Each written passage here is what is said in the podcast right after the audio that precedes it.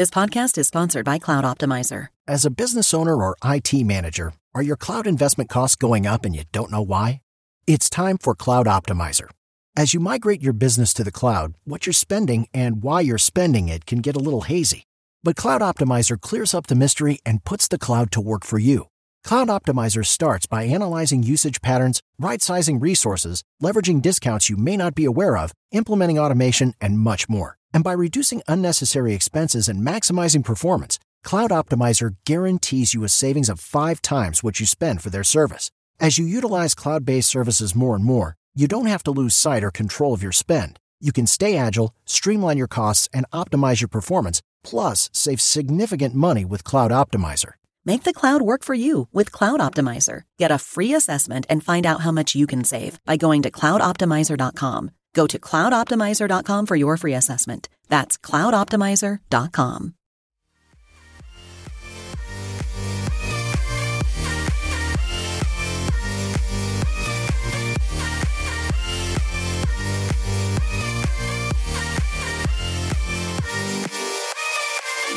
Hello and welcome everyone to Active Quest episode 119. My name is Chris Penwell and I am joined by Josh Nichols. Hey, how's it going? I'm doing well, and I'm doing extra good today because we have a special guest, Eldar. How's it going, sir? What's up? Introduce yourself to the world. Oh man, I didn't really have an introduction planned. But I'm Eldar. I am a video game producer out of Dallas, Texas, and a author out of Dallas, Texas. And I play a lot of single-player games. I don't really like battle royales, and my favorite game of all time is Dark Cloud 2. I think that's a great game. That's a great intro, yeah. And I need to play more of that, actually. I need to get back to that. I hope it works for the PS5 because it's been having troubles with PS2 games that are on PS4. No, you're good. I can say that Dark Cloud 1, I haven't tried 2 yet, but Dark Cloud 1 runs beautifully on PS5. The volume is still way too loud and you can't change it. So. Oh, weird. So you just have to turn it down on your TV or your headphones or whatever? Every time, yeah. I like how on it's not Dark Cloud, it's Skies of Arcadia, but like, you know, old RPG. I like how in Skies of Arcadia you could tell when you're about to have a combat encounter because the disc would start to spin loud. I miss stuff like that in games when you could tell it was going to happen because of the system making a noise. Man, I miss Skies of Arcadia. That was a good Dreamcast. We need a remaster of that, even if it's just like a quote unquote lazy one where they just like up-res it, and that'd be fine. It's a good game. Mm-hmm. So last week, guys, I asked Josh what Pokemon would he put into his taco. So this week, I'm going to ask you what video game character would you hang out with a coffee or something like that at a cafe?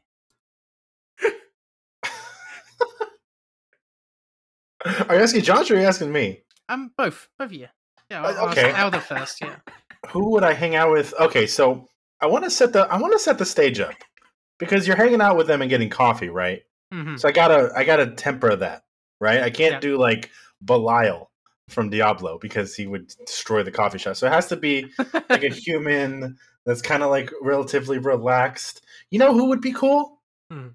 I feel like this is going to be a weird one, but maybe you guys might vibe with it. Orin from Final Fantasy X.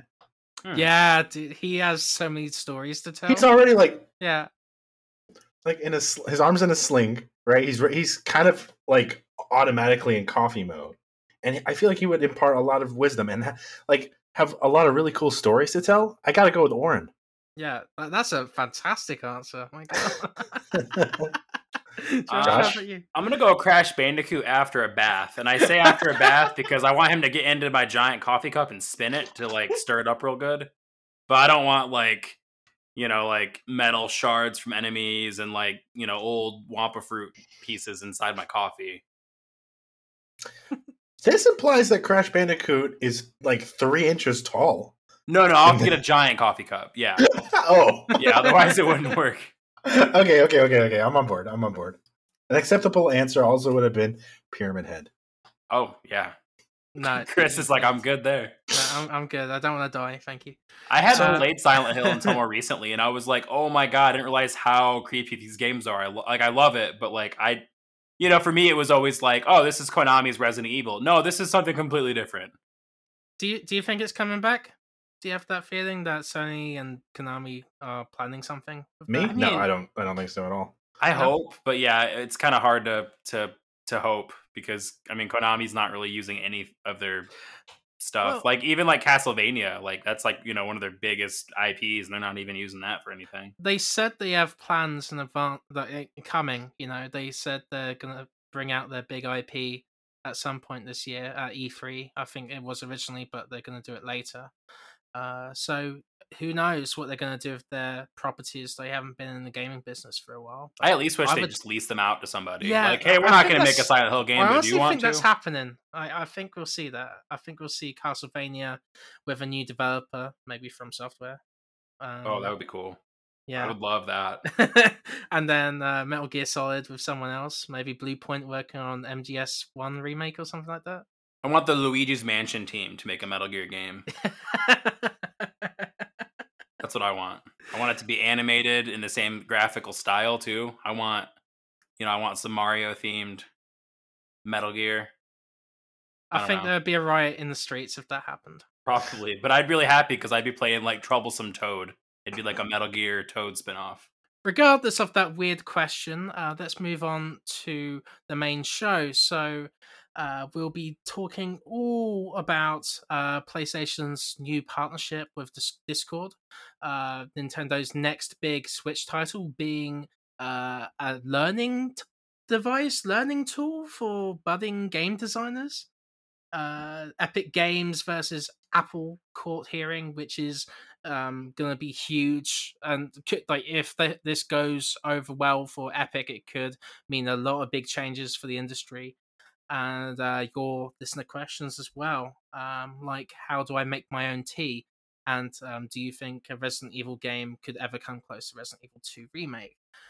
We'll also be talking about Resident Evil Village, and Josh will be talking more about new Pokemon Snap as he's been writing a lot of guides for that game. So are you guys ready? I am ready. Yes. Fantastic. We always forget to mention Joseph's absence when he's not here. Yeah, sorry, Joseph. We just kind of like go on without him, and then we're like, oh yeah, that's right. You have probably noticed you're not hearing Joseph. Yeah, sorry, Joseph. Yeah, he is away. We're looking forward to having you back, Joseph. But, you know, it's awesome having Eldar on this episode, I think, too. I'm here. Yeah. Yeah. In audio form. It's great. We can see the video of you, but they can't see it. But I can't see that Lego hair either because we're on. Yeah, I gotta get a webcam. Yeah, you need to get a webcam. I need to see your lovely, lovely Lego hair, Josh.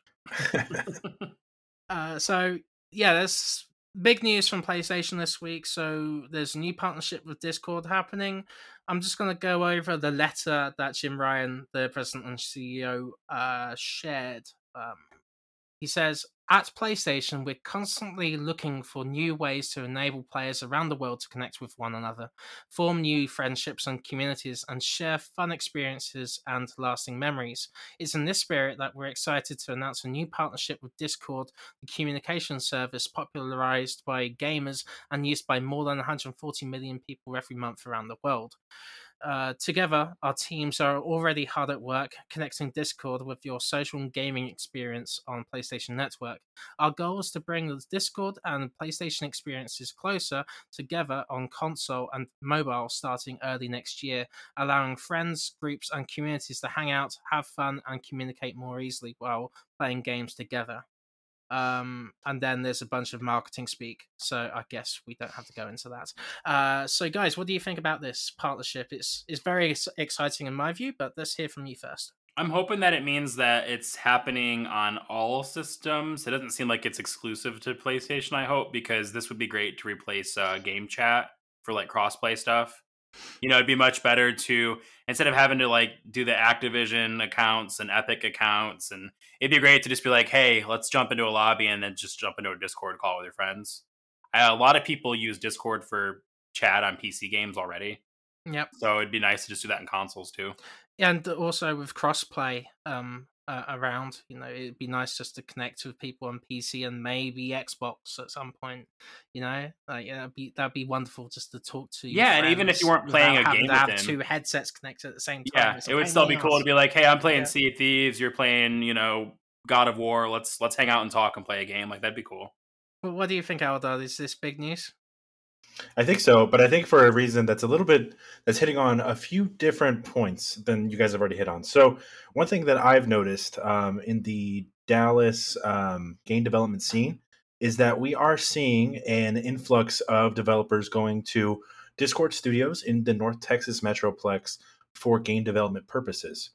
So so there are active game development studios headed by the Discord.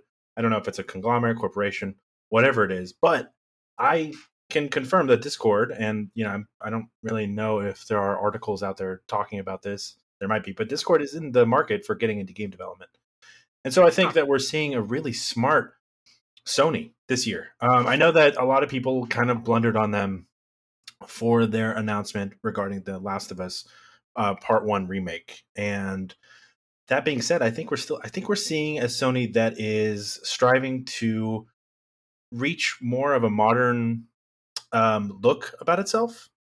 Their partnerships and their different what's it called, like their third party partnerships with Spotify, with YouTube and different streaming apps, kind of are saying like, yeah, we're in the market of, you know, first party games, but we're also looking to have, you know, kind of a pretty sophisticated console. So I think, yeah, you're going to see Discord on PlayStation, which I think is a pretty obvious move for console manufacturers, right? Because for the longest time, you've seen Discord kind of in the public conscious be this desktop, iOS, Android sort of like app that doesn't really have much to do with consoles at all.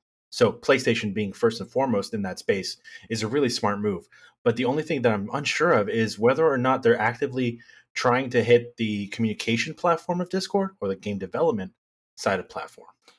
I'm not 100% sure. Yeah, doesn't Discord have a service called Nitro or something like that? Maybe they could integrate that into PlayStation 2. So they, like PlayStation, could have its own Xbox Game Pass, but with partnering with Discord as well. I think that'd be quite interesting.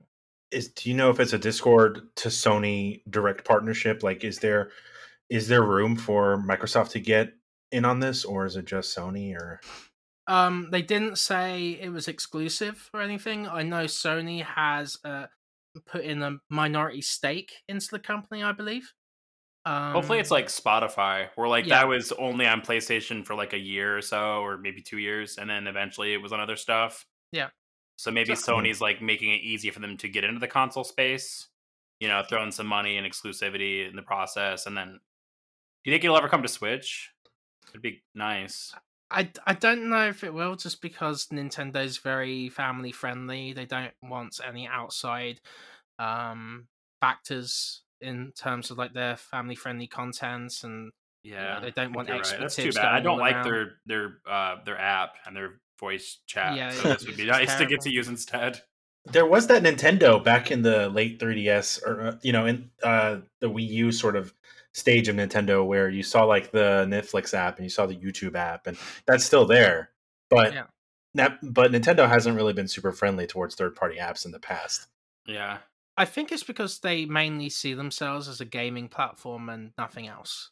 I don't think they want to expand into mobile apps like Discord or YouTube. Well, they've got YouTube, but I hope they don't, because they, like Eldar mentioned, they started to kind of branch out into that stuff on the Wii U. I hope that they don't like, oh, that was a failure, so these things are a failure, because the Wii U may have, you know, failed, but it wasn't because of, you know, stuff like Miiverse or the Nintendo TV app. It wasn't because of stuff like that. It was just because of the messaging and the marketing and second and third party support. Like, you know, Miiverse and stuff like that was really cool. In fact, the Nintendo TV app, which was spelled TVII, I really liked that app because it basically did like the Apple does it in their stuff and Amazon does it in their stuff, but basically you subscribe to your stuff and link it, and then you can go to like your Apple TV app and all of your stuff's in there. Like Movies Anywhere kind of sounds like. Yeah, and it was really cool. It felt really ahead of it, you know, time. Like, you know, on especially from Nintendo, like the fact that you could just launch this app and be like, what's on in my app? Like, I don't know. I hope that they kind of go back to that stuff, but I think, Chris, you're probably right. They're probably going to just keep focusing on... That's not their market. Xbox and PlayStation have that market down, right? And I feel, going back to PlayStation, I think this Discord integration will bring back the communities feature that PS4 had before it was taken down. Yeah. I think we'll definitely see it on PS5 because... You know what it reminds me of? Do you guys remember on Xbox 360, whenever, I think really early on in the 360's lifespan, there was MSN Messenger integration? Oh, it was sort of this really? Awful thing. Yeah, I remember it was awful. And they didn't support it for very long, as far as I can remember. But I mean, like, I'm just trying to wrap my head around how Sony wants to play Discord integration with their consoles. Yeah, they already have a built-in, chat system, party system. Like, what good does it do them, really? Like, other than like integrating their technology. It really makes me wonder, like, is this more about the game development side of, which would kind of make sense, like you were saying, because what if their plans are, we're tripling down on, making big giant blockbusters, but hey, we're going to pay all these smaller companies to make stuff like, Patapon and Loco Roco. Like that would be really cool. I would like to see that. And that would be a good way for them to be like, we're focusing on our big games that we're putting a lot of money into, but we're also making worthwhile investments in other companies to make those other games too. We're also seeing PlayStation's back catalog on PC too. So Days Gone, I think, has come out or will be coming out very shortly. Horizon Zero Dawn's done very well on Steam. So maybe that's a play as well with Discord. Yeah. So there's more connectivity there. That's more like PlayStation owns that rather than them relying on Steam and other places that they don't trust to work with them. Right. I don't know. Yeah, interesting to see. We're seeing a modern PlayStation, a much more modern centered PlayStation than we did back when Kaz Hirai was president, right? Back in like the PS3 days, where PlayStation didn't really have an interest in messing with third party apps or, partnerships with non-gaming companies at all. Right now, maybe that's Jim Ryan's influence, maybe because he's not much of a gamer, you're seeing more of a tech, sort of like integration, and that's interesting. Which is smart. Xbox, when they first tried to start that kind of conversation with the Xbox One's reveal, they overbet on the prominence and integration of TV and tech, but they were right in that like pretty soon this will be the box that you use in your living room. They just put all their eggs in that basket and forgot about the game part. So it makes sense for Sony to be looking in that direction and be like, hey, we've got all this other stuff on happening around games in that conversation, because that is a big thing, like streaming and communicating and playing a game and watching a game and playing a game and talking to a friend. Like that's a part of gaming now. And so it like you said, it's smart they're making these investments and looking that way, because PlayStation's got the games thing figured out. They've had that figured out forever. Well, I would say, yes, they do have it figured out, but they don't have a very good trajectory, in my opinion. They're still sticking to the same stuff. They're still sticking to the same familiar kind of games. I think that's going to tire some people out at some point. But hopefully this Discord thing has something to do with game development then, because I would love to see, they'll hitting that. I might be wrong about that. I don't know. But I just wonder if we'll see... you guys remember whenever Sony bought in on Gaikai, right? And turned it into transformed into PlayStation Now. Like, are we going to see, right. Yeah. Are we going to see Sony integrate Discord's technology with their voice communication platform and make it more robust? Or are we going to see, like on the PlayStation 5's dashboard, you got games, you got media, like how much focus are we going to see, Discord have? I don't know, but having a games and a media having a games portion of the UI and a media portion of the UI does signify and kind of communicate this message of we're a multi-entertainment platform in your living room, which I think is what Xbox was trying to do back in 2013. It's kind of weird though, because they took down all the movies and they're going to take down all the movies and TV. Maybe this is why though. Maybe it's because they're changing and transforming into different kind of direction. Maybe, yeah. But we're going to move on here, and hopefully Nintendo is going to transform people's minds with this new game that's coming out. So it's called Game Builder Garage, or Garage, wherever place you hail from. So I got an article from The Verge here. Andrew Webster wrote this, so I'll just read a little bit here. Nintendo's next game for the Switch is one you build yourself. Today, the company revealed Game Builder Garage, a new software title that's designed to teach beginners the basics of programming and game design. It utilizes visual programming, has pre-built lessons and games, and will be launching on the Switch next month. Game Builder Garage appears to build off of some of the ideas featured in past Nintendo projects like the DIY series of Labo experiences and Super Mario Maker. The core of the experience is a playful visual programming language that utilizes cute characters called nodon that you can move around and assign properties to. For instance, once you insert a character node, you can attach a stick node and assign the Switch's joystick to control left and right movement. And then Nintendo says that there are dozens of these nodon, each with different characteristics. So I guess we could stop there. There's all sorts of different control options, like touchscreen, Joy-Con controllers, and even a USB mouse. And then there's a lesson mode. There's 7 pre-made games in there. There's quite a bit there just to teach kids how to build games, and maybe not even kids, just kids. Maybe it's people who are interested in games and think, oh, maybe I could check this out, maybe I could learn a bit of game design from this. So Eldar, as you're the game developer here, let us know what you think of this. I'll chime in first, then we can hop over to Josh. But so I did see this. I saw Nintendo announce this a few days ago, earlier this week, and the first thing that I noticed, and I started kind of asking the trailer, was what kind of coding is this going to teach? And they make a point in communicating that it's visual coding. Now, being that it is visual coding, it doesn't teach you any of the intricacies of actual scripting language. So stuff like Python, Java, C++, you're not going to learn any of that here, which makes me think that this is primarily aimed towards kids. And I think that fits Nintendo's model pretty perfectly.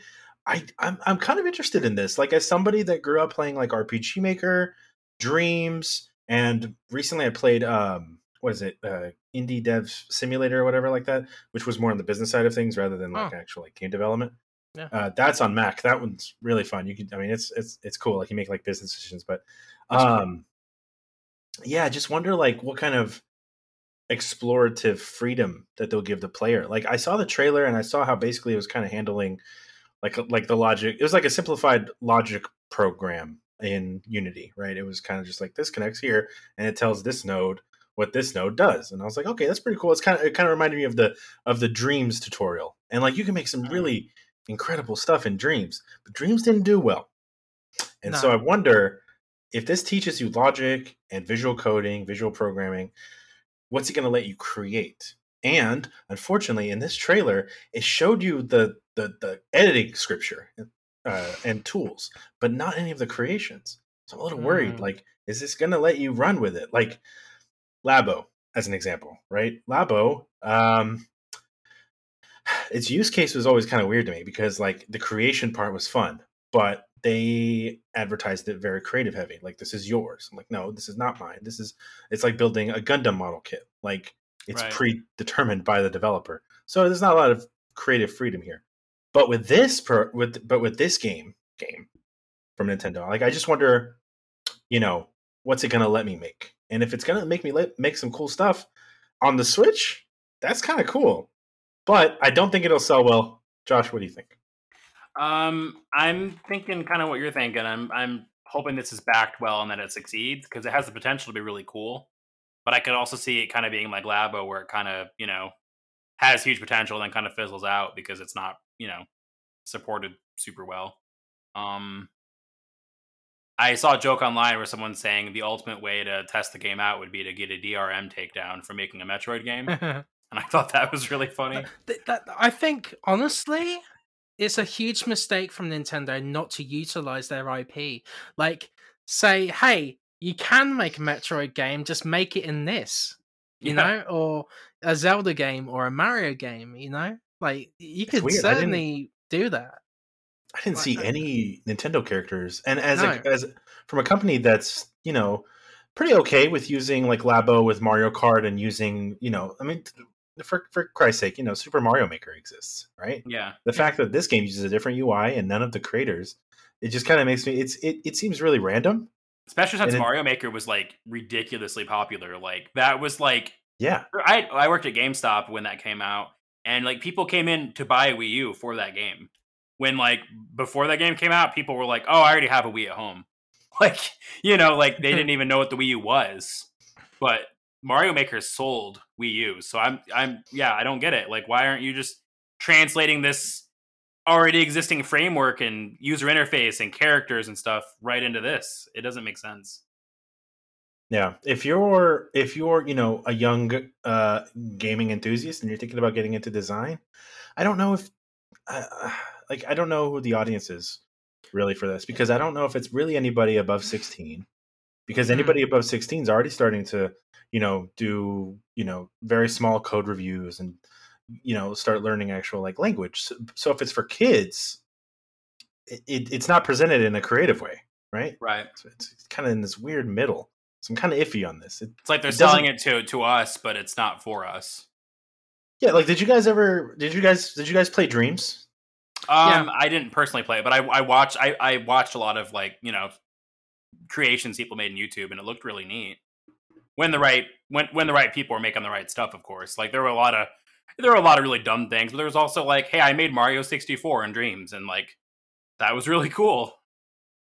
But that was part of its downfall, I think, because like, people kept making copies of games, and it made the game itself, the service, look incredibly cheap. That's why I stopped playing it, because I kept seeing these crappy redos of games I already own. I'm like, why would I do that? I want to play your creative spark. I want to play your games rather than someone else's. I mean, Sony could have used that in place of backward compatibility. Look, we had somebody remake all of our old games in Dreams, and if you want to play the PS1, PS2, and PS3 library, you got to play it in Dreams. I have asked a few of my coworkers, like, what do they think of, like, games that let you make games? And the general consensus is it's mostly... Can we curse on here? Yeah. Can I say bullshit? It's mostly bullshit, because none of the stuff really, it gets your creative mind kind of churning, right? But none of it translates to any, like, actual corollary skills that you can use in the studio. So it's always the question of, like, who is this for? What does this accomplish? Yeah. It doesn't seem like it's easy to make games in there too, especially if you're somebody who makes games, because you're not, like you said, you're not using the right, it's not the same language. It's like someone who doesn't know how to make games but would want to fuck around and make a game. Dreams is made for them, but the people that, like, want to create something that, like, you know, they have a background in games, it's the tools aren't really optimized for them. Do you find it mildly irritating that they're working on these games like Mario Kart Tour and this and Labo instead of, like, I don't know, a Star Fox or a F-Zero or a Kid Icarus or anything like that? Do you find that a bit annoying? I am not informed well enough to know who is what particular studio of Nintendo's is working on this. But either way, Nintendo is not directing funds towards a new F-Zero, and they are doing this weird game development thing. So, Of course I am. I mean, like, I would love a new, you know, Mario and Luigi Superstar Saga. Superstar Saga. Or, you know, I know they're working on Metroid Prime 4, but... you know, directing, you know, costs towards, like, a Metroid trilogy or something on Switch. So, yeah, there's a lot of, I think, I agree with you. There's a lot of better places that the money could flow. Or in addition to, like, cool, make your little game, you know, development game. Sure, fine. But can you also pay someone to make a Kid Icarus game and an F-Zero game? I don't know why they don't just get Sega to make F-Zero. Didn't Sega do the GameCube one, and it's, like, the best one? Yeah, like, just pay Sega to make that. Here's where I'm thinking. Here's my theory on why this game exists, and I think it's because some marketing gurus higher up at whatever sort of firm Nintendo employs to tell them what games they should make said, "Hey, Roblox just had their initial IPO, right?" Sorry, that was redundant. I said initial. They just had their IPO and it's booming. We should also try something that lets people make creative stuff. And for whatever reason, instead of going, hey, let's do Mario Maker 3, they went with this weird thing that I just don't. Or let's do Nintendo Roblox. Like, let's literally just give people the tools to make Roblox mode type stuff. But, you know, like you mentioned earlier, like, why aren't the Nintendo assets in here? Yeah, you know? Like this is like one of the only Nintendo things that's been announced in pretty recent memory that I did kind of raise an eyebrow to. I was like, just keep doing Labo. Labo's really cool. Yeah. First of all, nobody is doing stuff like Labo. With a little more evolution in how they integrate Labo with stuff. Yeah. How the heck isn't new Pokemon Snap in Labo VR? I'm just saying. That sounds insane. And it sounds like it could have been possible. They could have just been like, hey, we have an optional Labo kit where you can make a little camera and you can hold it up to the screen. Yeah. They have that. It's so bizarre. Nintendo makes a lot of odd decisions, but I mean, there is, you know, there's obviously some game dev magic and marketing magic in the back. And I mean, I've called the shot 100% wrong with, you know, with Nintendo stuff. I said that Kid Icarus Uprising was going to be the best selling 3DS game of all time. Now look at me, a clown. I still wish they would port that to the Switch and just like gyro controls and the controllers, because Kid Icarus Uprising is such a good game. Like it's like it's got issues, sure, and it wasn't a portable game for sure, but it's a good game. It would be fixed on the Switch. Like you have dual analog sticks, it would work perfectly fine. And then everyone will stop yelling about a new Star Fox game because that's close enough. You know. True. What's been kind of the public reception around this game builder? I don't see any talk about it. Yeah, so. I haven't seen a lot of talk about it either. I think people are probably mostly wondering what you're wondering, which is who's this for? What is this? Yeah. Maybe it's something that we can just kind of partition off and said, like, this is for the 10 and under crowd, and that's probably it, really. Yeah. I mean, the UI screams, you know, it's kids, for the younger audience. Yeah. I mean, it's very bubbly, bright. It has those pastels. You've seen a lot of iOS games. Mm-hmm. Yeah, there's a corollary there. Yeah. So let's move on to the next story.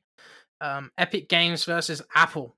To put it short, and help me here because I might not be 100% correct. So Fortnite was taken down from the iOS store because of tensions between Apple and Fortnite. Epic Games has been saying, oh, Apple's taken too much of a cut, and wants to fight for game developers who are on the service and are getting stiffed for money, I guess. Yeah. They took. And they're kind of running with it being like this isn't really hurting us, but it's hurting the little guy, and we can fight for the little guy, whether that's, you know, disingenuous or not. They're not wrong in that, like, there is an argument to be made that, like, 30% is pretty high, you know, for a take. And they are right in that they could afford it and that the little guy, you know, maybe can't afford that as much. So whether their intentions are you know, good or bad, what their arguments are good. And that's what I think kind of makes it kind of weird and complicated, because it feels weird defending a giant corporation, but, like, a lot of things they're saying are, you know, correct. Well, but also there's some big consequences from this too. So they're saying that if you own a mobile device, then these companies can't dictate, like, a monopoly over with just one store on the device, right? Mm-hmm. So you, like, on Apple, you can't have the Epic Games Store. You can't have on Live, for example. Way back in the day, they didn't let it on that platform. Whereas, like, on PC, I can download Steam, I can download Epic, I can download Itch, I can download GOG. Exactly. Yeah. So there's no competition there, and there's nowhere for developers to go to, right? So if this goes Android, you can kind of sideload stuff by, you know, going to a website and just installing it, but Apple doesn't really allow that, or if it is possible, it's not, you know, like, not naturally possible. You have to, like, you know, hack your phone, basically.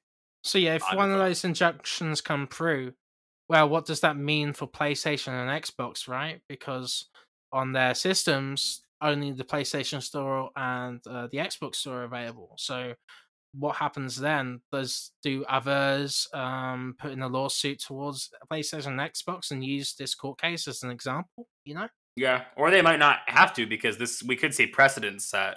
Yeah, exactly. For multiple things in this case. One of the best things about this case has been all the dirty laundry that's come out. Yeah. Like, we've gotten to see all kinds of, like, you know, documents that we wouldn't normally get to be, you know, privy to. Like, there was one document in particular where it showed how much Epic paid for the free games that were being given away. And it kind of showed, like, you know, how much they paid the publisher for the game, which I've always grabbed those games, even though I don't really personally play much in Epic, because I always assumed, like, oh, maybe if I download, you know, What Remains of Edith Finch on Epic for free, maybe it kicks some money to the publisher. But from what these documents seem to show, it looks like it's just a flat rate, which I don't know. You're kind of gambling. Like, is the exposure worth the the getting less money? Because maybe I don't know what, you know, a game is, but now this is my favorite game or favorite developer. I don't know. It's kind of a tricky situation, but maybe it's helped. I don't know. But that was something that I was, you know, excited to learn, because I wondered how that worked. And this is big for Apple as well, because if they lose that revenue from in-game purchases, you know, then, you know, they're kind of in trouble, right? You know, if that revenue all 100% goes to Epic rather than the 30% to Apple, they're going to be in trouble. Or they may end up making less than Epic's compromise. You mm-hmm. know, because Epic was never like, we're not going to give you anything. They were just like, 30% seems a little high, don't you think? And Apple went, no, that's what everybody pays. That's what you're going to pay. And then that's when Epic was like, okay, well, we're gonna go to court. Another thing that was kind of neat to learn from this, too, is we learned that Sony's been paying Epic for the crossplay thing. Yeah, that's scummy. Which, well, I see, that bothered me at first, and I still don't know how I, like, completely personally feel about it, but I was trying to find information to support, you know, that being a good thing, or, you know, that kind of side of the argument. And the way I had it explained to me by somebody that you know, believed that, which I thought this was interesting. Sony is giving the most away there, because Sony has the biggest install base right now. Sony's got the most people playing in their ecosystem. So they're like, yeah, we'll open up our side of the fence, but we're giving way more than we're getting out of it. So I still think it's kind of ridiculous, but, like, I also kind of see their argument, and that, like, hey, we've got everybody playing over here, and people that are playing here are playing, like, that benefits us either way. What are we gaining by letting, you know, Microsoft and Epic and Nintendo access this user base? So it was interesting to see, too, in the emails, like, Epic was telling in one email, I'm paraphrasing, but it was like Epic said something like, you know, we can make it a timed thing. We can announce it together. We can even make it like Sony, you know, you guys are the good guys to Sony. Like, you know, you guys are agreeing to it. It's going to happen either way. You know, might as well just, like, you know, jump in and embrace it. And then, of course, you know, eventually it ended up being the, you know, the pay where they paid. But it's been interesting. I don't think Apple, I don't think Epic, I don't think PlayStation, I don't think most of these developers, and this has probably been interesting for Eldar to see too, because a lot of things where, like, developers are usually signing, like, NDAs and agreements and contracts, those are just being shown publicly now. Like, usually there's details that we're learning from this case that usually, like, you know, the public just wouldn't know. So, like, a contract you might sign when you're, you know, developing a game, you know, with Epic or Apple or whatever. Now, like, that information could just be out there, and it's, I don't know, it's interesting. It is. Yeah. So, Eldar, what do you think of this? I know you're a mobile game. Well, you're at a mobile game developer right now. You work for one at People Fun. So I'm like, I don't know how much you can say about Apple and Google Play Store, but what are your thoughts? It's a little tricky. So I think you guys articulated the Epic versus Apple sort of kerfuffle pretty perfectly. But I have been, even at work, I'm pretty vocal about the fact that I think Apple takes way more than the gentleman's share from gaming companies. And I think that's something that was a pretty obvious change. I think it was a process set in place a long time ago.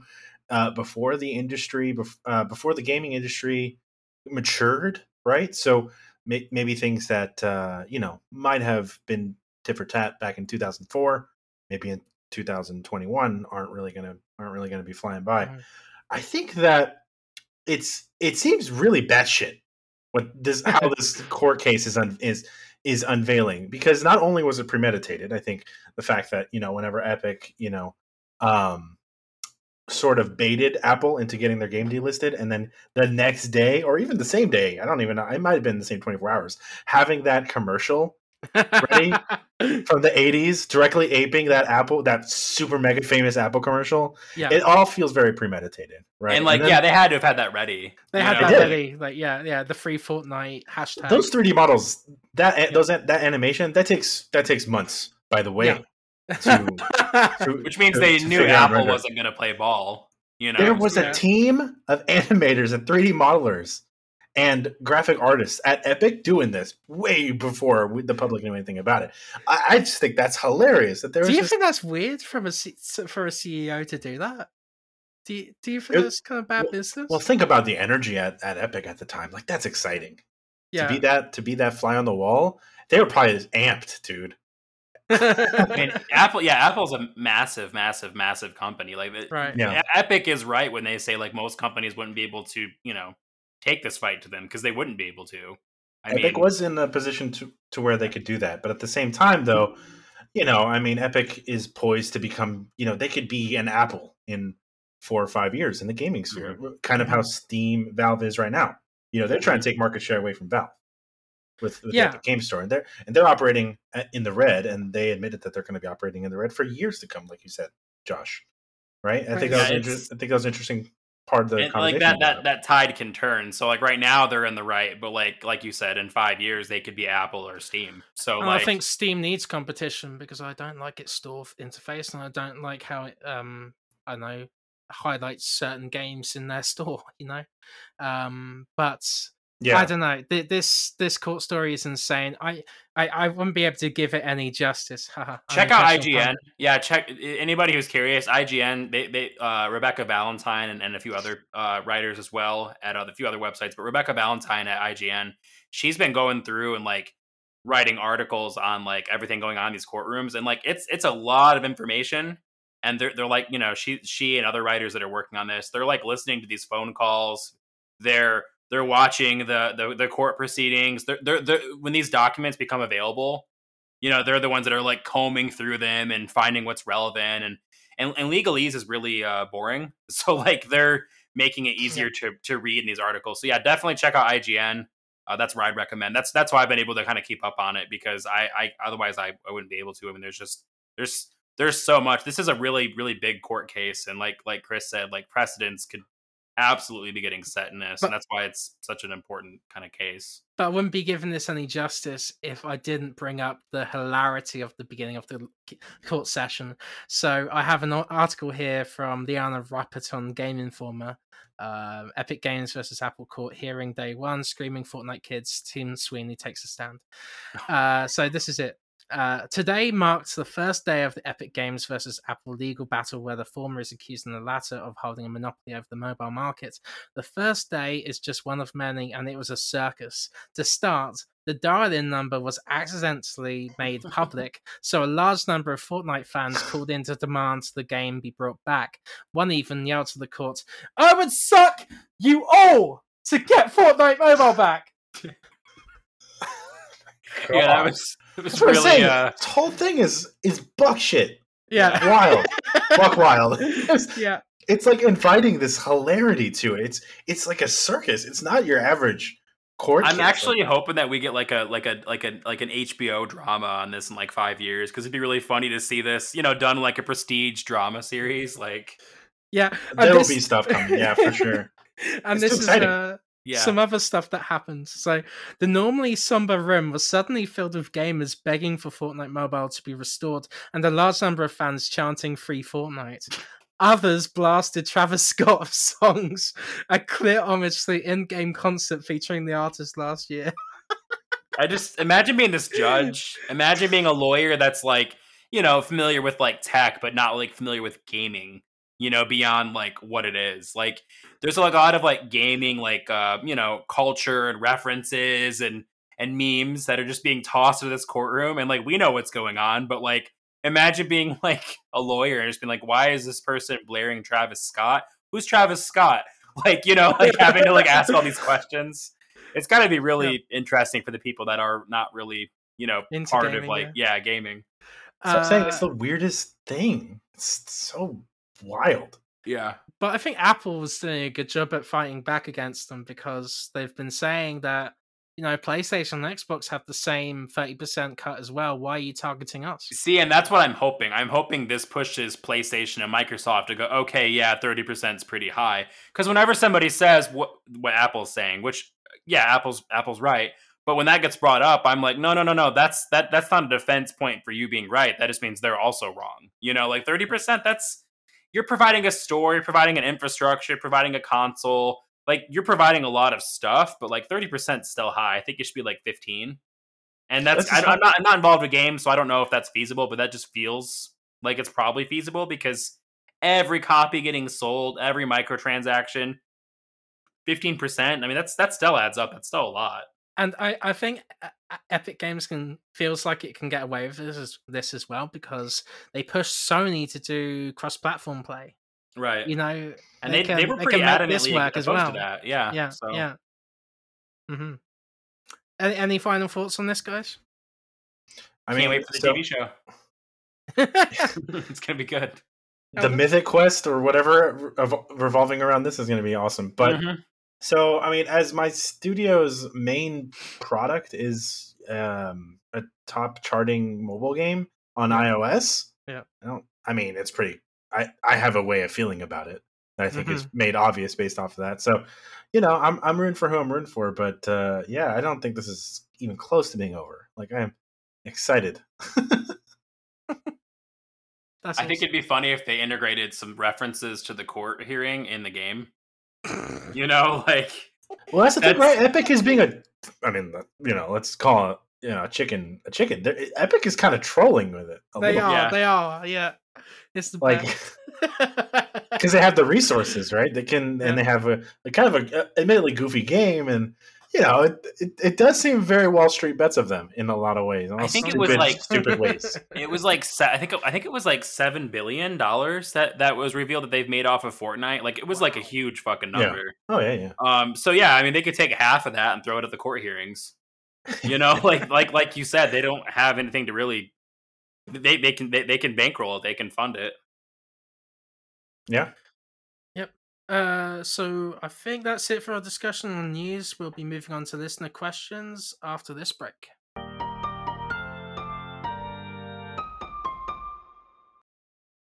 Welcome back, ladies, gentlemen, and fellow folks. We're back. We're going to be talking about what we're playing, but I wanted to give you a bit of an update on a new story we just did. So I actually found why Microsoft hasn't reduced its take to 12%. This is what Microsoft has said. Yeah, they talked about that, and then they backtracked, didn't they? Yeah. Yeah, they said Microsoft is not making any money on Xbox systems and profits from the sale of services, games, and add-ons to them is to provide the capital needed for the production of subsequent devices. See, I saw that too, but that's not just a Microsoft thing, so I don't know why that's been such a big news story. Traditionally, all console manufacturers, they don't make money on their systems. They sell them at a loss. Like, the PS3 was sold at a massive loss because they needed to get systems and houses. Nintendo's like the only company that traditionally is usually able to not lose money on their systems. But like, other than that, yeah, Microsoft and Sony, they always sell their systems at a loss. So yeah, I don't know. And they got that from Game Pressure, by the way. Didn't get an offer. Good site. Yeah, it's a good site. Mm-hmm. But I mean, I do see what they're saying. They're like, hey, we're not making money on the systems. We don't make money on this. We make our money on the stuff on the system. But I don't know. My argument is it's still Microsoft. Like, they've got money, you know. Let's get into the existentialism of this debate, because I ask one question. You guys have probably worked in corporate America, right? Mm-hmm. I'm in Canada. You guys, all right. Well, for anybody listening that's worked in corporate America, also Josh. Anytime something, you know, even breathes towards not making a profit, it gets thrown into the trash. Why the fuck why do they make consoles that operate at a loss. Like, is it for name recognition?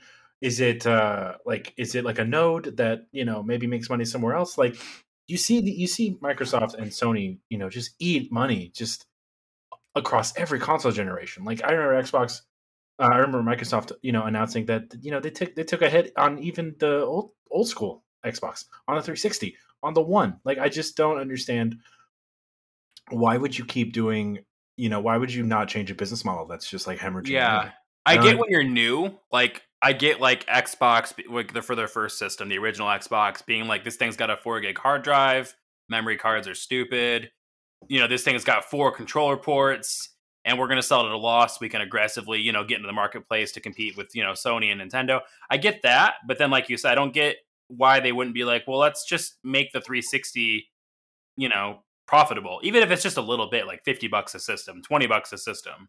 A company only exists to make profit, so why would you, for decades, not make a profit on something? Because they're not selling consoles anymore; they're more of a service company. You know, they're selling entertainment services. They're probably getting a cut from all the Netflix and Disney Plus downloads.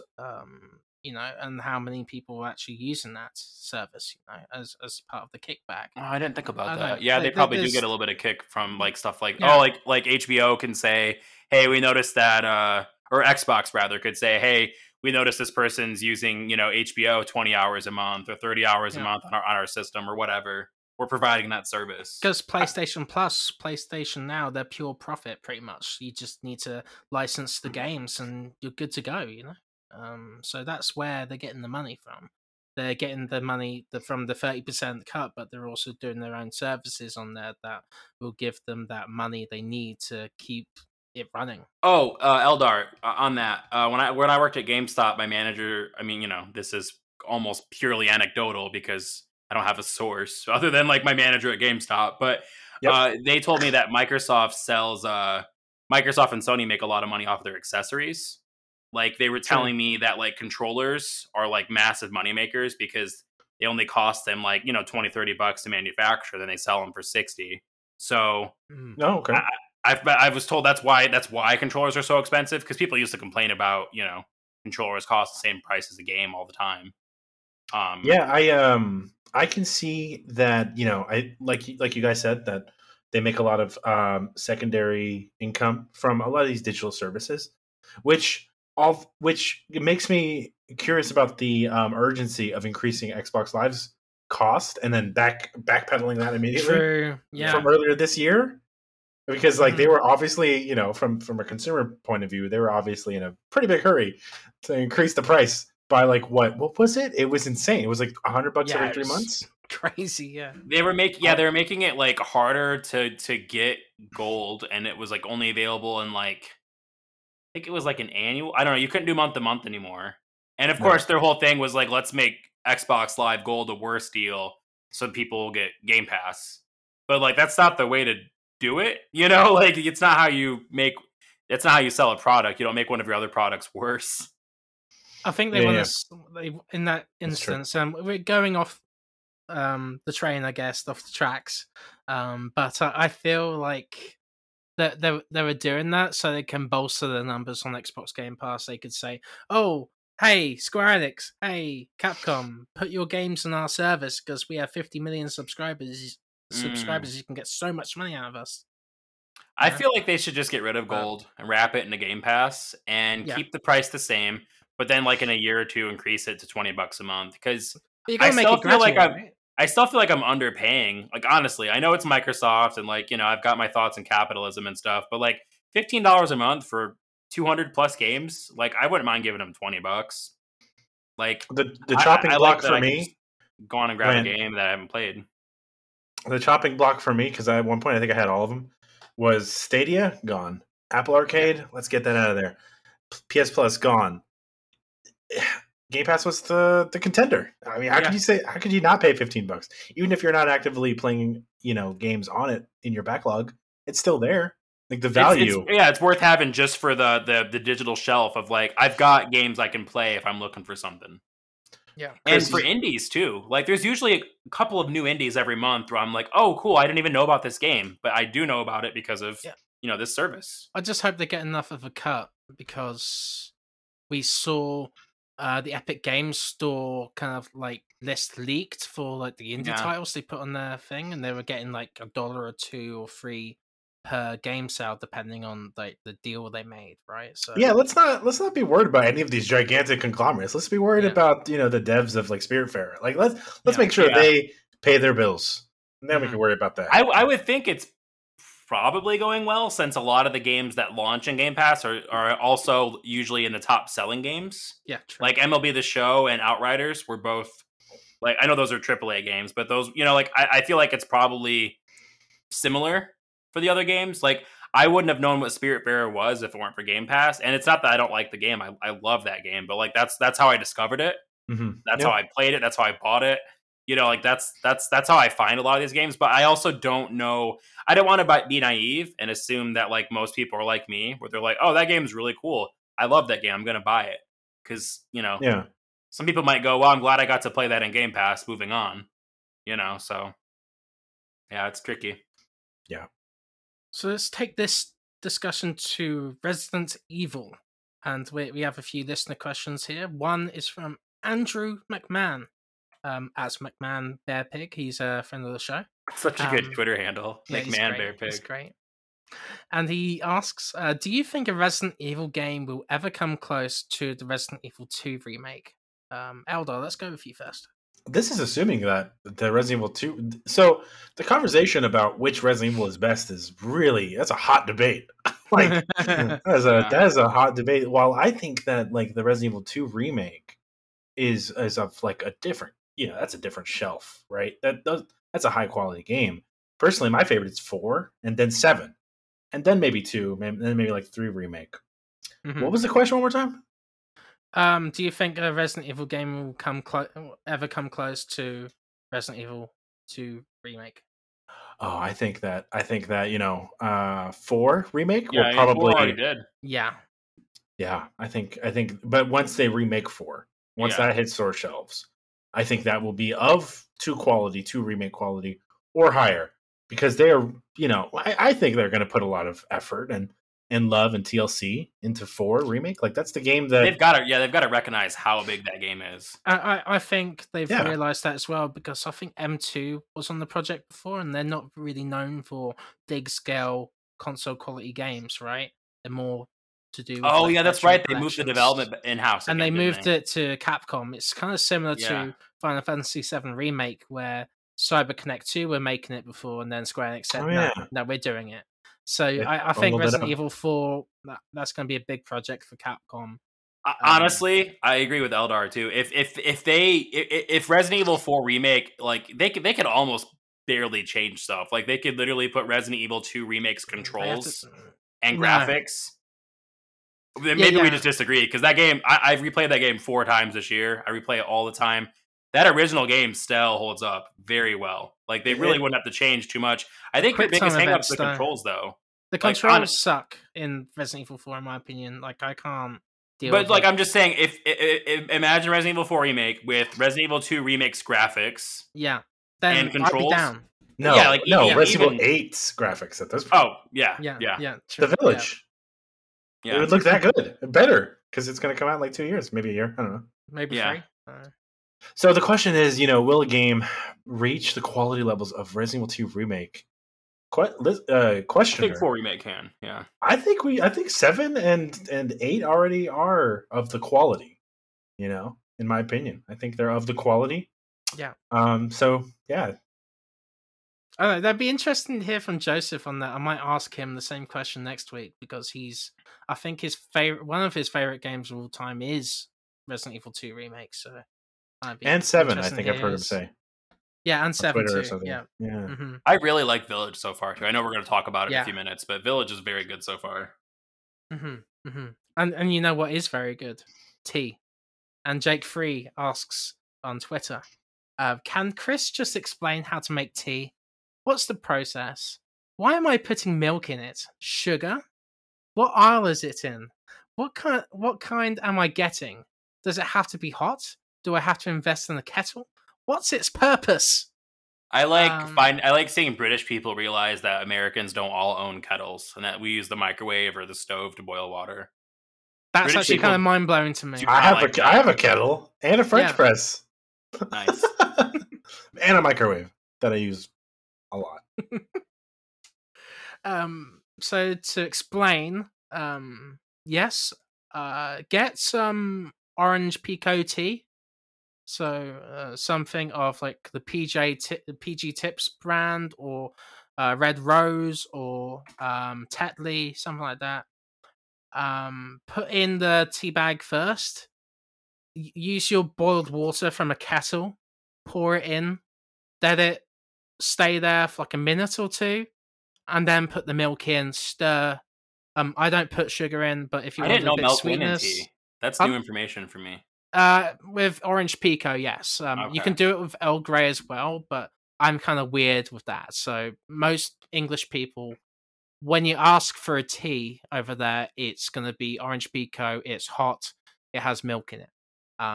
Not too much milk though. Just do a dash of milk. And then a spritz. No, Chris, do you like London Fogs? I tried one. I didn't particularly like it. Gotcha. For Chris, me, this has been eye-opening. I learned how to make tea on Halo 3, so this is this is different. This sounds like it'll taste better. Oh, I just got that. But yeah, okay. I would totally get some orange pekoe tea. It's nice and relaxing, but it also, you know, it's a good source of caffeine. You know, like if you don't want something as heavy as coffee, go for it. Chris, do you like coffee? I can't drink it, actually. Ooh. Yeah. Is it just too American? No. Yeah, it's too American. I'm allergic to it. Oh, fuck. You got me. Yeah, I can't drink it. It gives me migraines. Oh, okay. Yeah, it gives me the shakes. Yeah. I've not. Yeah, I think I've had a few buddies that said the same thing, and I was like, that's not good. It sucks as a journalist, yeah. Like, I have to drink it or I do get a migraine. Like, is it the caffeine or the beans? That's like, if it's a really, really good coffee, like the best, then I can maybe drink it. But like, if it's like low quality, nah. But Folgers, because like tea has caffeine in it. Yeah, tea has caffeine in it, but not as much as coffee. So I don't know exactly what's going on, if there's an additive that's added to like the low brand coffees. But my mum has it as well. She can't drink coffee. Sounds like an allergy, to be honest with you. I think it's an allergy, yeah. Yeah. Yeah, it's strange.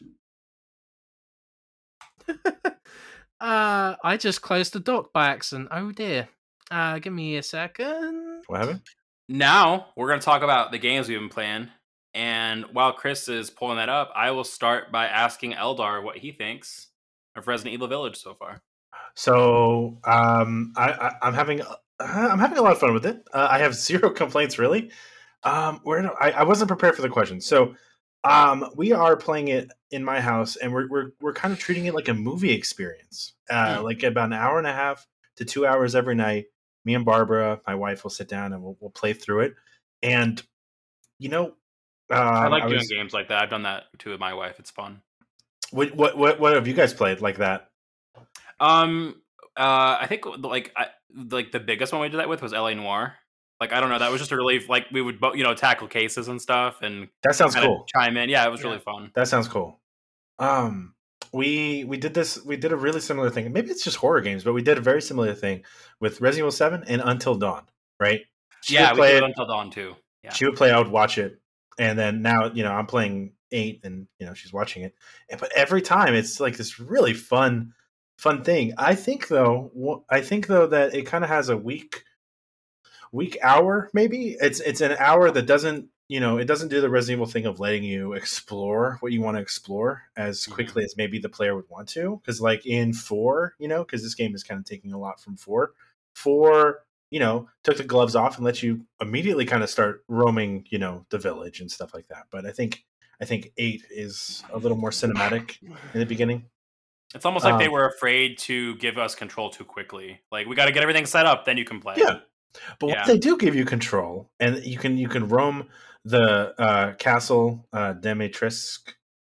I think I said that right. I call her Lady D because I can never remember how to say that right. It's so fun because you don't know where she's going to appear. It's got that feeling of like, you know, it had that Resident Evil 4 feeling of like exploring an area, picking up like, you know, treasures that you can sell to the merchant. It feels a lot like 4, and I really love that. Like, I'm sure, you know, as a fan of 4, Josh, yourself, I think maybe, you know, you're liking it for a lot of the same reasons I am. Confirm this for me. The pot breaking sound. It's the same goddamn sound. It sounds just like it. If it's not, then it at least has to have been like them being like, let's replicate it as closely as possible. I actually believe that it's the same sample because it doesn't sound as high quality as like it usually would sound. So I get excited. I love breaking those pots every single time. I kind of agree with the Twitter sentiment that Mia's character, I don't know why they changed it. Thought that was kind of weird. Mm-hmm. Whatever. Yeah, the character model was different, wasn't it? Yeah. She looked a bit whiter. It wasn't the same act. I didn't even know it was me at first. Like, I know that sounds dumb, but I'm like, oh, this is somebody else. Oh no, this is me. Okay, yeah.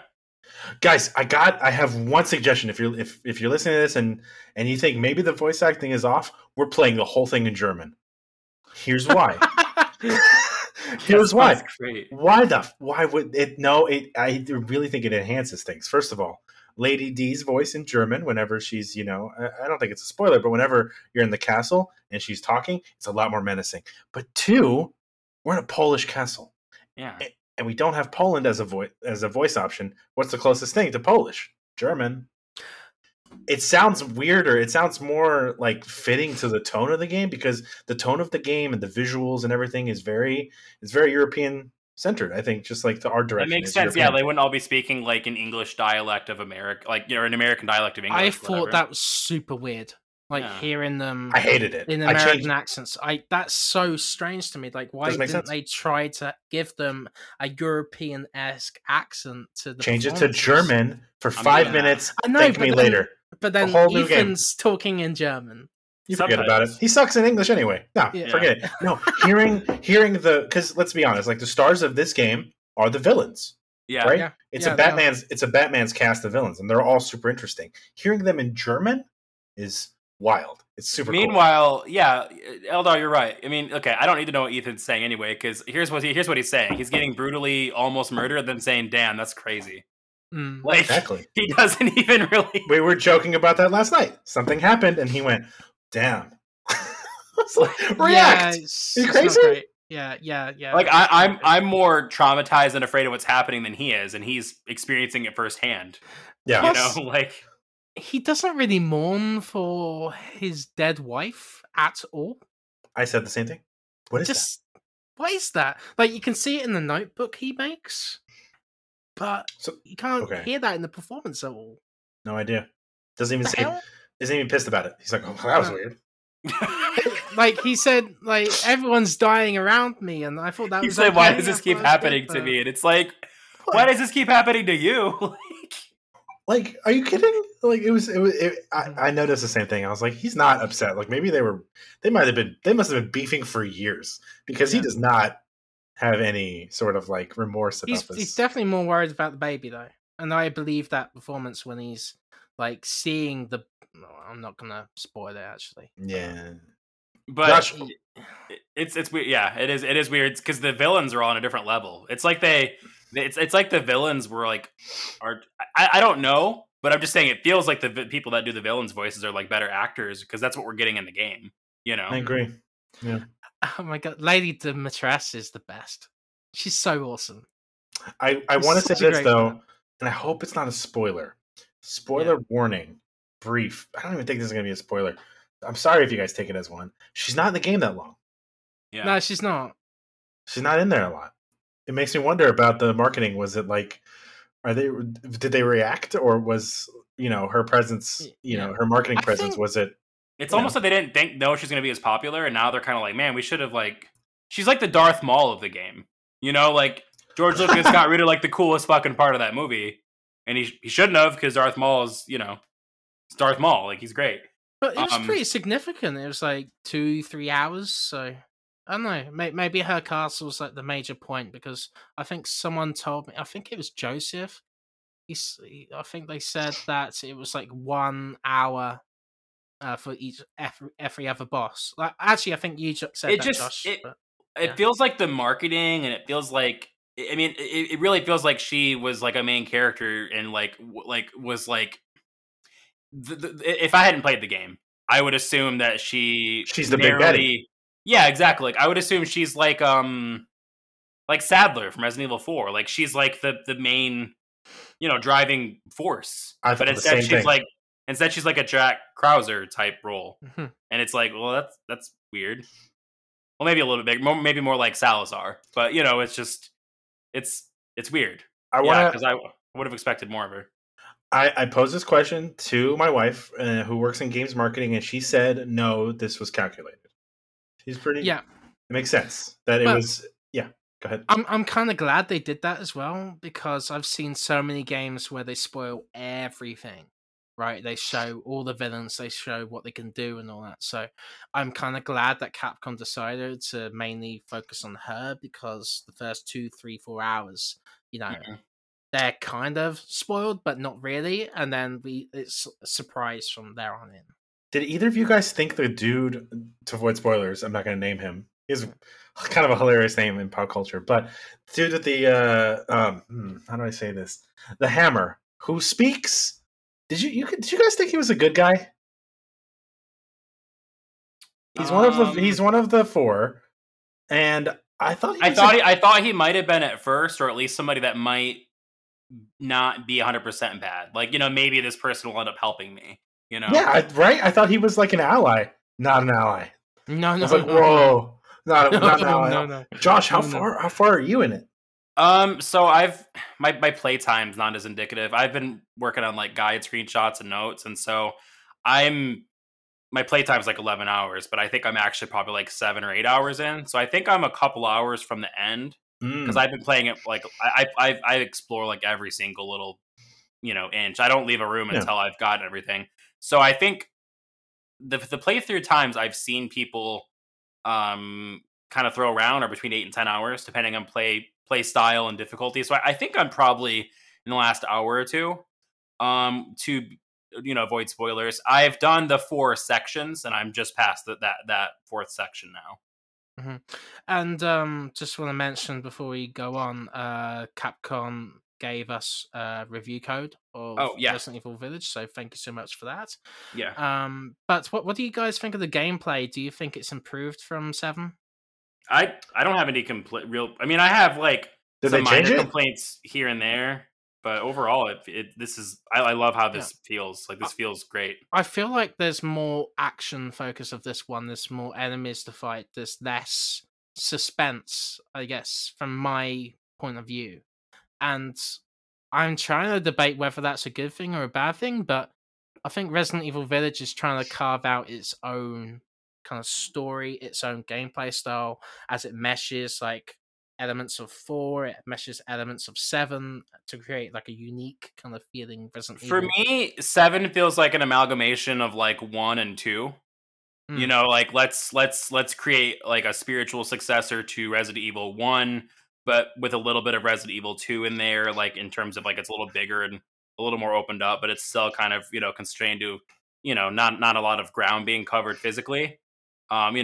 Still like in that one little area and stuff for the most part. And then I feel like Village is like an amalgamation of like 4 and 7.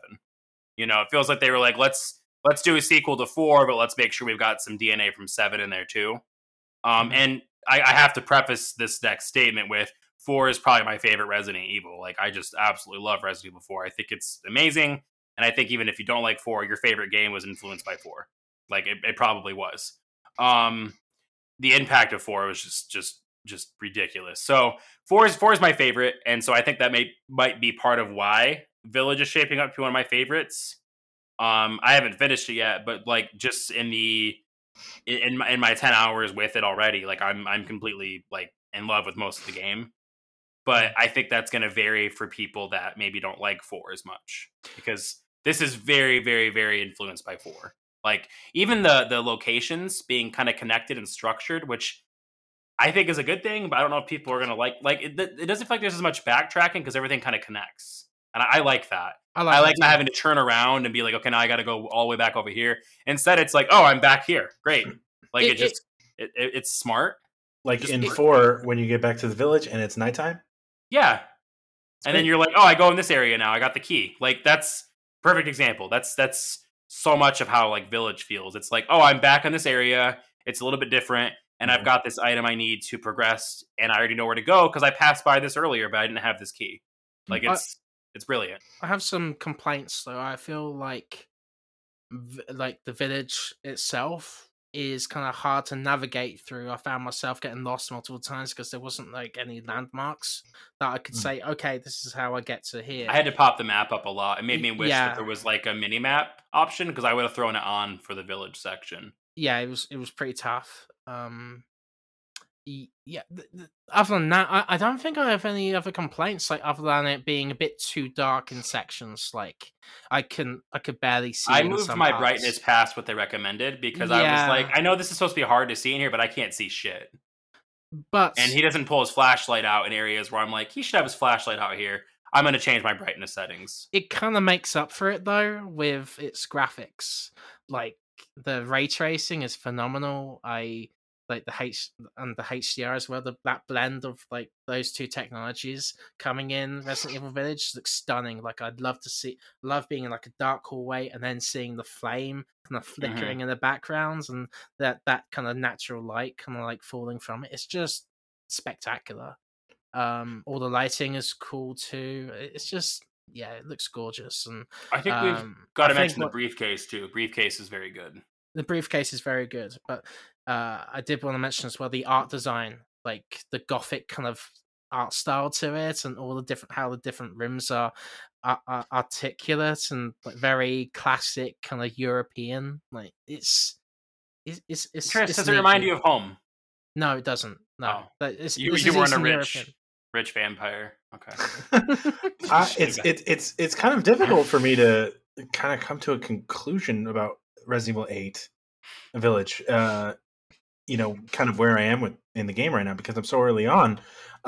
Resident Evil's greatest strength is not only being comfortable and really kind of enjoying being in this like kind of creepy setting to the point. It's not like Silent Hill, where Silent Hill you don't want to be in Silent Hill. Really, there's no familiarity with it.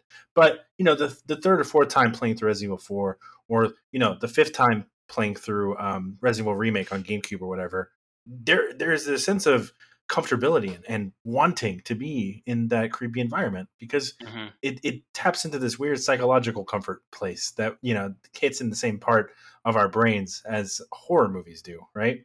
And another strength of Resident Evil is its replayability, and having not beaten it the first time, for the first time, I think it's kind of tough to say. They might have gone a little overboard with the replayability thing. I think they know that Resident Evil games are meant to be played more than once. That's why they're at the length that they are.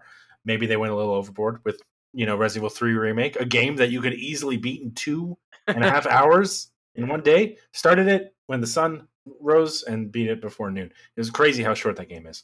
But the one complaint that I have about Village is, I guess I should say this. My recommendation would not be don't play a game like Prey, the remake of Prey, before you play something like Village, because there is zero environmental interactivity. And I don't know if this is something that, irked you guys, but it had a very amusement cart kind of feel whenever you're going through the castle, because as pretty as it was, as intricately modeled and designed as the stuff on the wall and the lighting was, couldn't really do much with it. Couldn't really mess with stuff. You couldn't really shoot stuff off the table. It was all everything felt like it was super glued in place. That's how I felt anyway. So as pretty as it was, you see games like Prey, the reason I brought up Prey was its environment was like basically, rubber, like everything you touch, things go flying. There's particles, and Resident Evil 8's environments just in the castle alone, and a little bit in the village itself. It felt like everything was just tacked on, and you couldn't really. The only thing you could really interact with. It's almost like Resident Evil Remake, where like the backgrounds were like pre-rendered. Like, you know, they look really good, but you can't touch them. And it's a different thing with that one because, you know, they're pre-rendered, but it's the same feeling still of like, yeah, I can't do much with this wall. I can't. Whereas Resident Evil 4, there was like climb over this, climb through this, shoot this, knock it over. Like there was a lot more, like the ladders in Resident Evil 4 alone. The doors would break whenever, you know, villagers would, you know, go through them. You could shatter the glass. Yeah. Yeah. Yep. Yeah. This kind of feels more almost like on rails during a lot of sections, whereas 4, it was more like the environment's a character. Do you guys feel like maybe it was, and Chris, I'll pass it to you, kind of tech demo-y? It doesn't to me. Just because you can explore the environment, you can find secret areas, you can interact with the environment that way. It does some really cool stuff with the puzzles. So I wouldn't say it... I somewhat agree with you that like the environment isn't as interactable as I'd like, but it does reward you for looking into the nitty-gritty of like the map itself. I already know I'm going to replay this as soon as I finish playing it too. Like I know that for a fact. Like I'm enjoying it enough where like I know I'm going to roll credits and then like a day later I'm going to start a replay. Mm-hmm. I'm going to throw this PSA out there too because I don't know if this could help somebody out there. But one of the bells for the puzzle is outside the window, and that it can take you. Mm-hmm. It's outside the window. You'll never just. It's outside the goddamn window. I kind of found it pretty quick. I have to be honest. Lucky. I found that one before I found the one in the chandelier because I almost couldn't see that one. Maybe it was my TV, but I was just like, is it fucking outside? Like, I hated that. I was like, and my wife found it. I was like, what? It's outside? How'd you see that? Yeah, clever. Do you guys like the crafting? I think the crafting works really well. One of my I sometimes get a little bit of anxiety over crafting systems in games because they're too involved. As in, like, you know, it's supposed to be something quick that I just, you know, I pull up and I can immediately see what I need to see how many resources I have, how many I'm spending, what I'm making. And, you know, sometimes they're, like, just a little bit too involved. But this one feels like it's right in that sweet spot where, you know, I don't get, like, anxiety, you know, messing with that system. A lot of people complain about Resident Evil 3 Remake, but one thing I wish was in this was a dodge button of some kind. Like for me, I found myself getting swarmed by 3 or 4 people. I'm like, I can't dodge. I can't. Yeah, it's like they were trying to push all that to the block button, which I forget to use the block button because if a werewolf's trying to eat my fucking face, I wouldn't be like, oh, I know, I'll throw my arms up in the air. That'll and there's like a counter system as well that is like hard to initiate. The what system for me? It's like a counter or something. The kick. Yeah, the kick. I found that hard to use. But yeah, do you guys have any other final thoughts on Resident Evil? We went a bit going there a bit long, was so. A section that was color coded, and I'm colorblind, so I was very angry because we solved that problem like 10 years ago, and I thought we were focusing on other accessibility, you know, issues getting better. So I don't know why we're back to, you know, that. I'll be vague enough where if you've played it, you'll know what I'm talking about. The lake area. And the control panel to turn electricity back on. I had to have my wife help me with switches at the lake, and then that. Which, you know, I had someone that could help me, but like I'm just saying, if it weren't for someone else being able to help me with that, I would have been stuck there. You should write something about that. I think Capcom really should know. I don't get it because usually, I mean, you know, not every game. You know, it has good color blindness settings, but like typically we've got that pretty well covered, like especially in AAA games and really, you know, indie games too. Like we've really kind of, we kind of already fixed that. Now we were like, you know, working on other fixes. Like I don't know. I just don't get it. I was kind of surprised because I'm not used to encountering colorblind stuff. When I do, I'm like, oh, I forgot to go into the settings and, you know, turn this on. But like, this doesn't have that. So. I do want to say the boss battles are great too. I love the boss battles in this game. They feel like the perfect mix between classic Resident Evil and, like, you know, I'll just say Resident Evil 4 because, you know, they're kind of atmospheric and kind of like not necessarily super hard, but more like just figure out what you need to do and do it. which I kind of like that more than being stuck for an hour on a, you know, difficult boss. I really like the first one. Yes. The only one I've seen. But I was like, what? I paused and I was like, what? What game am I playing right now? Yeah, that was awesome. That was a really fun one. Is this Monster Hunter? No. I still thought it was awesome. Yeah, it's really cool. But so, yeah, really enjoying it so far, and we'll be doing a dedicated review episode on this later once we all finish it and stuff. And thanks again, Capcom, for the review code. I should mention too, I got a review code as well for making guides and stuff outside of Active Quest. So got two review codes. I guess I should mention. Mm-hmm. So Eldar, can you run through the rest of your games quick for us? Oh yeah. So what did I put down? I put down Resident Evil Village. I am playing Final Fantasy. Oh god, I'm gonna get skinned alive for this next one here. I'm playing Final Fantasy VII on the PS1 for the first time, and I'm playing Magic the Gathering Arena. Way too much. It's not healthy at this point. So yeah. Is that the just like the card battler on PC? Arena. Yeah, I played that a little bit too. That's really fun. They brought it to Mac and iPad, and it's just kind of part of my day now. Like not to say like I'll wake up and play it, but I don't know, like if you guys really got into like a trading card game at one point or whatever. Maybe it was I was super into Yu-Gi-Oh in school. Like super duper into, which is like basically like baby Magic the Gathering, right? Like, yeah. I think they were made in conjunction. I think one doesn't exist without the other, but like when Hearthstone came out back in 2014 or 13, whatever, like I experienced something really similar to this, where I just played it like every day. Like I will simultaneously work and have Magic going on here, and it'll die down in like a month or two, kind of like how Hearthstone died down for me. Mm-hmm. But there's something about like building a deck that's really, I really love that. So having a lot of fun there. Final Fantasy VII has stalled a little bit for me. I'm on like disc 2, not feeling a lot of motivation to go back and do it. But I don't know. I guess we'll. Have you played Slay the Spire? I've gotten really addicted to that, and I kind of take breaks and come back to it. But I hear that one's really good. Fun. Yeah. Oh, you'd love that one. That's on Game Pass too. Yeah. If you want to like check it out. Hey, Josh, what is Xbox Game Pass? It's just the best deal. We used to call it the best deal in gaming, but it's now just the best deal. Mm-hmm. And also, the best part of waking up is Magic in your cup. That's true. I will have my morning coffee. Magic the Gathering themed coffee now. Deck of cards in every cup. Oh, that'd be cool. So, Josh, do you want to go over new Pokemon Snap? Yes. Okay. So, very, very fun. If you're looking for something just relaxing, like grab this, even if you're not like you don't even have to be a fan of Pokemon, honestly. Like, do you like taking pictures, and do you like pretty games? And like, this could be fun for you.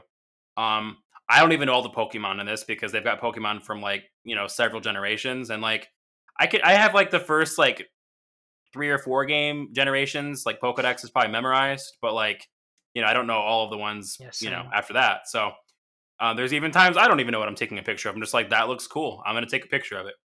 But yeah, if, for those that don't know, it's an on-rail shooter, but with a camera instead of a gun. So I'm going to describe it. That's what it is. It's House of the Dead, except for with a camera and with cute Pokemon. Josh, and, I gotta ask because I bought this game. I didn't put it on my actively playing because I've kind of stalled on it a little bit. Maybe because Village came out. I don't know, but. So I'm really worried about the pacing in the beginning of the game, where you'll go to a little biome and then you'll have just unrelenting dialogue and stuff afterwards. And it's really killing my portable pacing. Does that get better? Or what?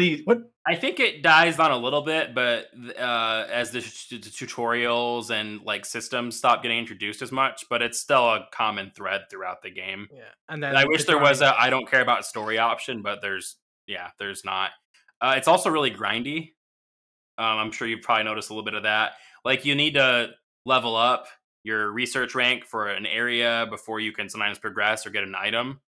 And like, that can take forever because thankfully in the original, you can only show Professor Oak one picture. Whereas this time it's one picture per unique Pokemon. so it's a little bit better. But there are times you're like, I've already taken the pictures I wanted to take of these Pokemon. I want to go to the next area or do the next thing now, and like you're maybe still, you know, there, and so you have to kind of, you know, basically grind out experience points by, you know, taking more pictures of the area. It's not enough to be a problem, but like in my opinion, it's close. You know, there were times where I was like, "Come on, game, I want to progress," but it doesn't affect the experience too much. But it is a little frustrating. I think what helps it is when it gives you hints as to, oh, you can do this on the next run, or there's something like random that happens that you've never seen before, like, or yeah, try a scan over here, yeah, and then you scan there, and you're like, oh, I didn't see the secret area or whatever. Yeah, so I had a lot of fun. It does a better job than N64. Yeah, it's fun. It's also, which I feel it's weird saying this, but I think it's kind of appropriate because it kind of shows where Nintendo is. We were talking about how they just missed the mark earlier, but then like you cut to this game and it's got a really good like social aspect. Like you upload pictures and people can leave medals on it that see it and like it. And there's even like an accessory. I haven't gotten it, but like I kind of want to. It's like a little thing that'll do Polaroid printouts of your pictures. Like that's really cool. Min stacks. Yeah, like I really want one of those. But yeah, like I don't know. I can't believe that we didn't get this sooner, but I'm grateful we finally got it. I was a fan of the original for like, you know, I mean, I still regularly like would play that, and this has replaced that now. It's like, I don't have to replay the original anymore. This game's very clearly better. Not just in, like depth and stuff, but also just like in features. Like there's just more to do in this game. So it's really fun. I did some guides for Tech Raptor. That was actually Eldar earlier. You mentioned, you know, you and your wife playing games together and stuff. Like this is one where like my wife and I'll play this together on the TV. We'll swap the controller back and forth. And she helped me do the guides I was doing too, because like, in the guides I was doing, it was like looking for 3- and 4-star opportunities and, you know, finding all the Pokemon in a given area. And it was really fun. Like, oh, hey, look over there. You see, you know, like, yeah, it was really fun. So I would recommend throwing that in the TV maybe and playing that together because it could be really fun to play together. I need to get myself one of those. Yeah. Really good. Honestly, probably, I feels weird saying this, but if the year doesn't get too busy, this could be in my Game of the Year discussion. I mean, it's not going to be like my number one, but like, you know, this could be like my number 5. Uplifting maybe. Game of the Year. That's probably be it. Well, that might be Resident Evil Village for me because it's very, very fun. It uplifts me because it's uplifting because it is fun. Boy, Chris really shot the hell out of me, didn't he? He went like 5 times. He really just like, God, leave. Oh, the very beginning when no, it's not spoiler. It's just immediately. It's like yeah. I thought you said I shots fired at you or something. I'm like, what? Oh no, Chris Redfield, not Chris Redfield. Yeah.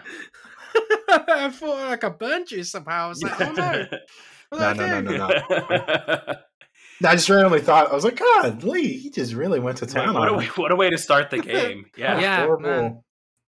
A horrible human being. I haven't played a lot of Bloodborne because I'm terrible at it, but I've watched a lot of streams of Bloodborne, and the Bloodborne influence seems to really be on Village too. Even if it's just like an aesthetic and environments and setting, it's, you know, it's there.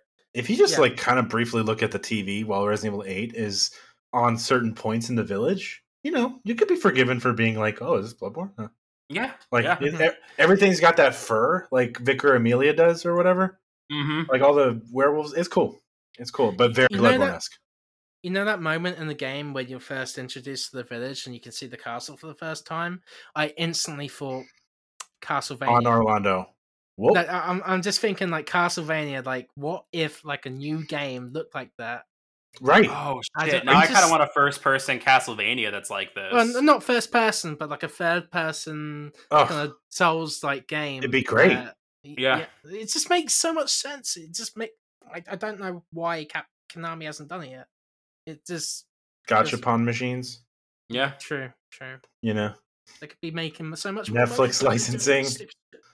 Oh yeah, I really want a Silent Hill show to happen. If we don't get a game, if we could at least get like a big budget live action Silent Hill show, that could be so cool. I wonder about that. I've kind of had similar thoughts of how that would look. Right. I want some PlayStation 1 fog on there though too. Oh yeah, that's funny. So I'm gonna skip Crash Bandicoot 2 and talk about it next week. It's the best Crash Bandicoot game. I'll probably finish it by then, but I do agree with you, that is the best Crash Bandicoot game I've played so far. I've played. Whenever anybody questions me on that, whenever anybody's like, "No, it's not the best one," I always tell them. I interviewed Andy Gavin years ago for Pixel Vault, RIP, and he actually said the same thing. He said that Crash Bandicoot 2. We just got everything right. We had the tight platforming, we had the secrets, and it's like, and then he said something like 3 was really good, but we had all the vehicles and the this and that, and it felt like we kind of lost. Anyway, so I feel the best one.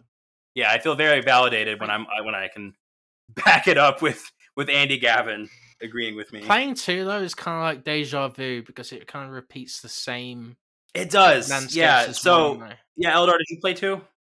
I've only played Bandicoot karting or whatever it was. Oh, the Crash Team Racing? Yeah. So what Crash Bandicoot 2 does is basically like it's got like a couple of level motifs. So like think you've got like, the jungle world and Donkey Kong, the snow world, that kind of thing, except for it's like every warp room will have like a this level, that level, this level, that level. And eventually like a motif will get kind of faded out and replaced with something.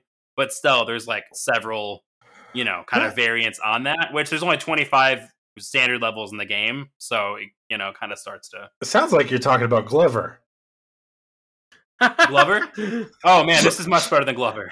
I hope so. When did that stop, by the way? Because every game in the N64 to PS1 to maybe early PS2 period that was a platformer, like a mascot, had like different fire...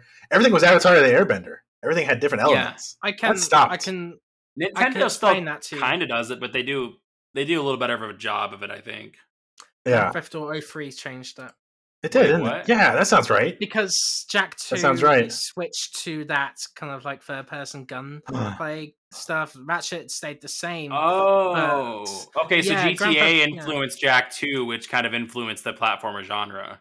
Yeah, and then because like the open world kind of like Grand Theft Auto games were popular at the time, they ditched platforming for action games instead. Yeah, that's my theory anyway. And then like two global recessions happen. Now everybody wants every game to be 100 hours long, and I'm like, please stop. Oh god, yeah, short games are good games. Yeah, short games are good games, exactly. Like Resident Evil, because it feels like a tight. Yeah, that was weird when everyone was like, "Oh, I can't believe it's only 10 hours long." I'm like, "What are you talking about? That's fine. Just replay it." And also, you have mercenaries. Chill Resident down. Evil 2 Calm is, down. Relatively short. You can people speedrun Resident Evil 2 remake really well, and it's still great. Mm-hmm. So that's it for this week's episode. Thank you so much, Eldar, for joining us. Yeah, thank you. I'm actually a fan of your stuff, too. So when Chris said you were coming on, I was like, what? It was super fun talking to both of you. You guys are awesome podcasters, conversationalists. It was a lot of fun. Oh, thanks. You're welcome back anytime, especially if you say things like that. I'm just kidding. You're welcome back, period, even if you didn't like us. You guys are really good. It was super fun talking games with you guys. Yeah, thanks, man. Yeah, thank you. So for me, you can find me at Panwell Writes on Twitter. You can check out my written work on The Gamer. Soon I'll have another article up on Game Daily, which is awesome because I talked to someone who worked on Returnal. What else can you find me at? So RetroWare, I have a review up coming for Shrek Superstar. Oh, hell yeah. And absolutely. I have to be honest with you. It's better than I thought it was. So that's a tease right there.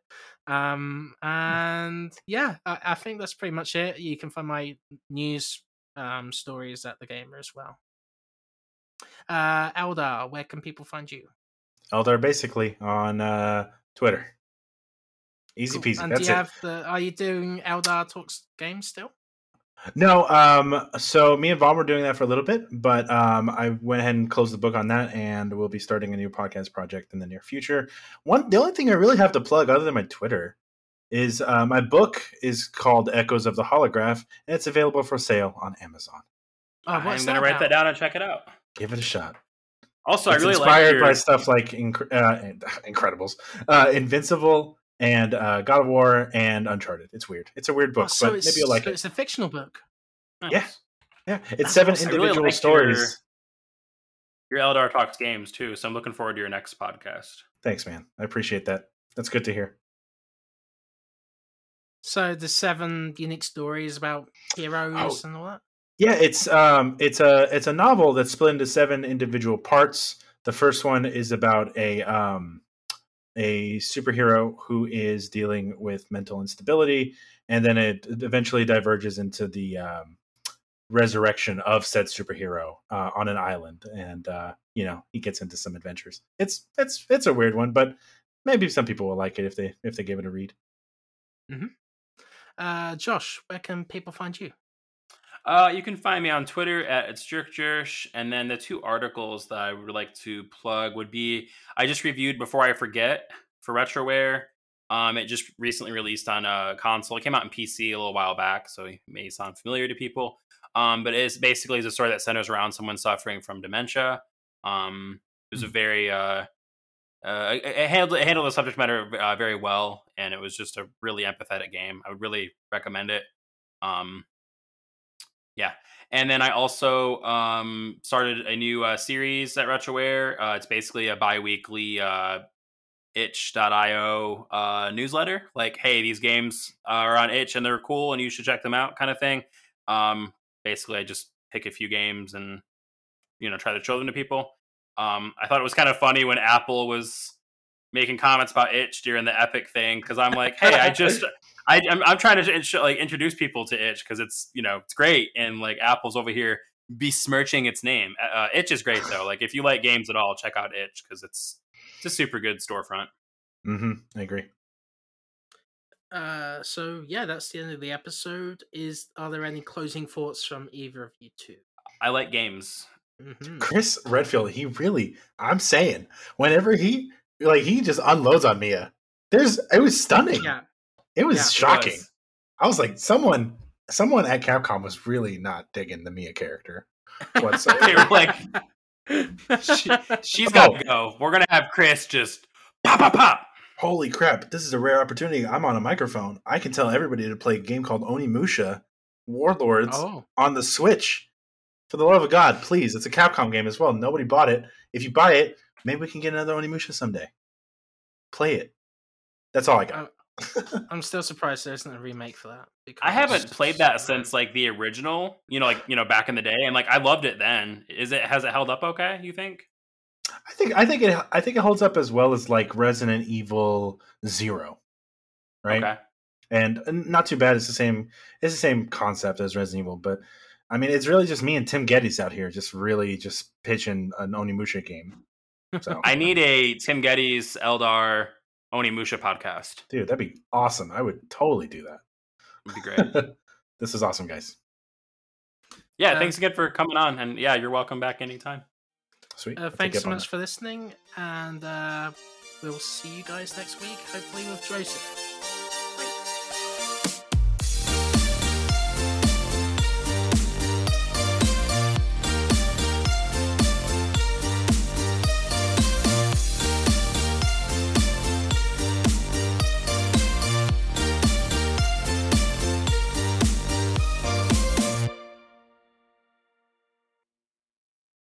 Say goodbye to your credit card rewards. Greedy corporate mega stores, led by Walmart and Target, are pushing for a law in Congress to take away your hard-earned cash back and travel points to line their pockets. The Durbin-Marshall credit card bill would enact harmful credit card routing mandates that would end credit card rewards as we know it. If you love your credit card rewards, tell your lawmakers, hands off my rewards. Tell them to oppose the Durbin-Marshall credit card bill.